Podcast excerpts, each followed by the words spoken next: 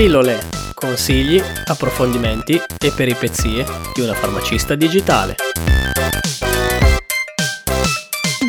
Ciao a tutti e benvenuti in questa puntata psichedelica di pillole. Oggi parliamo di tre farmaci che vengono usati nel modo più sbagliato possibile, soprattutto dai giovani.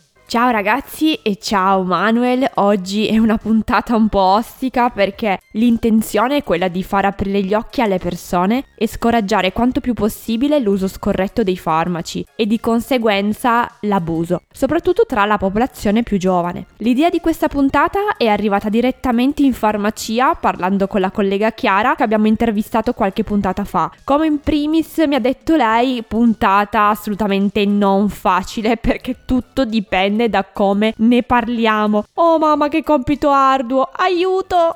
Dai Alice, proviamoci. Ho pensato così, perché non partiamo da alcuni articoli trovati sui giornali e ne parliamo insieme? Dai, ci sto. Pronti, partenza, via! Sul resto del Carlino, nell'agosto 2018, si esordiva così. Macerata, ecco i farmaci antispaccio. Niente mannitolo, agente sospetta. Il primo farmaco fra tutti che ho inserito nella lista dei farmaci usati impropriamente è il mannitolo, un farmaco a tal punto innocuo che viene somministrato addirittura anche ai neonati in caso di lieve stipsi ma usato nel peggiore dei modi dagli adulti, ovvero per tagliare l'eroina. Il mannitolo o il cosiddetto pannetto di mannite si presenta a cubetti, è un cubetto di zucchero, è ottenuto in modo naturale dalle alghe marine e dalla manna prodotta dal Fraxinus ornus o in laboratorio a partire dal saccarosio. Oggi infatti viene prodotta industrialmente per via semisintetica.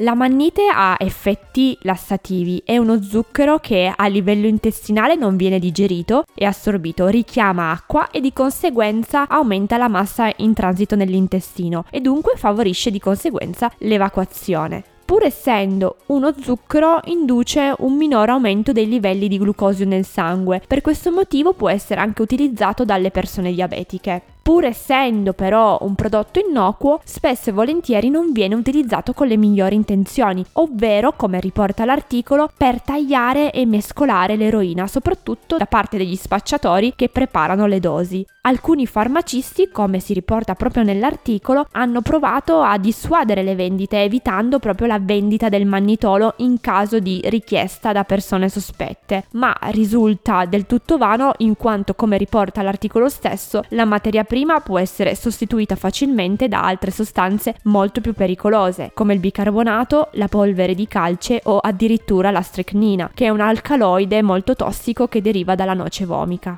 Mi chiedo ancora come sia possibile nel 2021 che ci sia ancora qualcuno che usi l'eroina come droga. Purtroppo sì, il volume di eroina sequestrata nell'Unione Europea è quasi raddoppiato tra il 2017 e il 2018, passando da 5,2 a 9,7 tonnellate e giungono continue segnalazioni di produzione di eroina all'interno dell'Unione Europea. Pur essendo una droga con una compliance non facilissima, contando che la via di somministrazione è quella endovenosa e per poter raggiungere lo sballo bisogna praticamente bucarsi, pur essendo essendo questa via assolutamente complicata e dato che bisogna essere anche quasi un po' infermieri per farlo, rimane comunque sempre presente sul territorio. Passiamo al prossimo farmaco che penso sia uno di quei farmaci presenti nelle cassette dei farmaci degli italiani. Questo articolo che sto per leggere è davvero assurdo. Modena, sorpreso mentre sniffa occhi a scuola, alunno sospeso. Una delle ultime frontiere degli ultimi anni da parte dei ragazzini a scuola è proprio lo sniffing delle bustine di chetoprofene e sale di lisina 80 mg, un antinfiammatorio non steroideo utile in caso di dolore e infiammazione per l'artrite reumatoide, l'artrosi, l'infiammazione dovuta da traumi oppure per affezioni flogistiche e dolorose a carico delle mucose, febbre e otite. Non si capisce bene se per goliardia oppure per fare una ragazzata, uno degli ultimi trend negli ultimi anni è proprio quello di sniffare tra i banchi di scuola l'antinfiammatorio fino a farsi sanguinare il naso. Ovviamente i casi di sniffing dell'occhi sono molteplici, proprio per la facilità di reperibilità del farmaco addirittura a casa. Oltre la sua gastrolesività, Questo è uno dei tanti motivi per cui Loki è un farmaco non di libera vendita, ma che necessita una ricetta ripetibile per 6 mesi per 10 dispensazioni. Non ho mai capito perché ogni generazione ha la necessità di sniffare sempre qualcosa. Dall'annusare l'uniposca al gesso del cancellino, adesso siamo arrivati ai farmaci. Io in effetti ho il ricordo dei miei compagni di scuola che per scherzo facevano finta di sniffare il gesso della lavagna e poi con uno starnuto andava tutto in faccia alle persone. Ovviamente tra la goliardia e l'abuso è una linea molto sottile, quindi occhio. Altro fenomeno diffuso tra i giovanissimi e diffuso a suon di canzoni rap è la Purple Drunk, i segreti del cocktail che spopola fra i trapper e fa sballare i giovanissimi.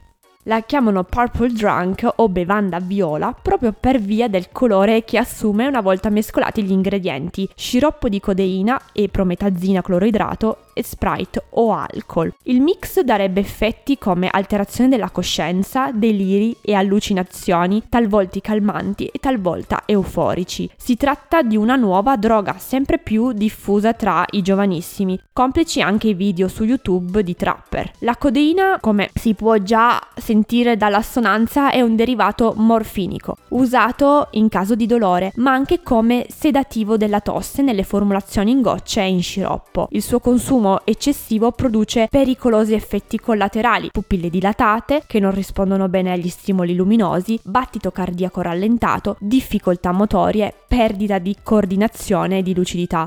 La prometazina invece è un antistaminico utilizzato in caso di prurito e negli stati allergici. Oltretutto è un sedativo che favorisce anche il sonno. Proprio per la rapida diffusione anche in Italia di questa nuova droga, l'Osservatorio epidemiologico e delle dipendenze della USL di Bologna ha creato il primo studio osservazionale di questo tipo in Italia, in collaborazione con il SERD di Forlì e Rimini. Come riporta l'articolo, questo fenomeno è in aumento e non solo negli Stati Uniti, ma anche in Europa, con una grande diffusione in Francia e risulta correlato alla crescita del numero di prescrizioni di farmaci contenenti oppioidi, molto elevato in Francia e in Gran Bretagna. La diffusione elevata è assolutamente riconducibile al fatto che in Francia e in Inghilterra i farmaci a base di codeina sono di libera vendita, sostanze che in Italia sono legate a prescrizione ripetibile, dunque molto più complicate da reperire. Comunque, tornando allo studio osservazionale sulla Purple Drunk, gli esperti dell'azienda sanitaria hanno quindi messo a punto un questionario anonimo per i ragazzi maggiorenni che hanno usato almeno una volta questo mix, disponibile sul portale della USL di Bologna fino al 31 dicembre 2020. 2021. Trovate il link nelle note del podcast. Lo studio ha lo scopo di riuscire a definire una sorta di identikit di chi utilizza questa nuova droga, dove la consuma, le sostanze utilizzate nella preparazione del prodotto, i motivi di utilizzo e gli effetti desiderati e sperimentati. Con l'augurio che questo cielo sia sempre più blu e non troppo viola, ti ringrazio Alice per averci raccontato qualcosa in più sul mondo dei farmaci. Per il resto vi ricordiamo come sempre di seguirci sulla pagina Instagram chiocciolina sorry I am a pharmacist e se vi va potete iscrivervi alla nostra newsletter su www.alicepharmacist.it slash newsletter. Se vi è piaciuta questa puntata iscrivetevi a questo podcast per farlo trovate tutte le informazioni sul sito web www.pillolepodcast.it. Di nuovo un saluto a tutti e alla prossima puntata. Ciao! Ciao.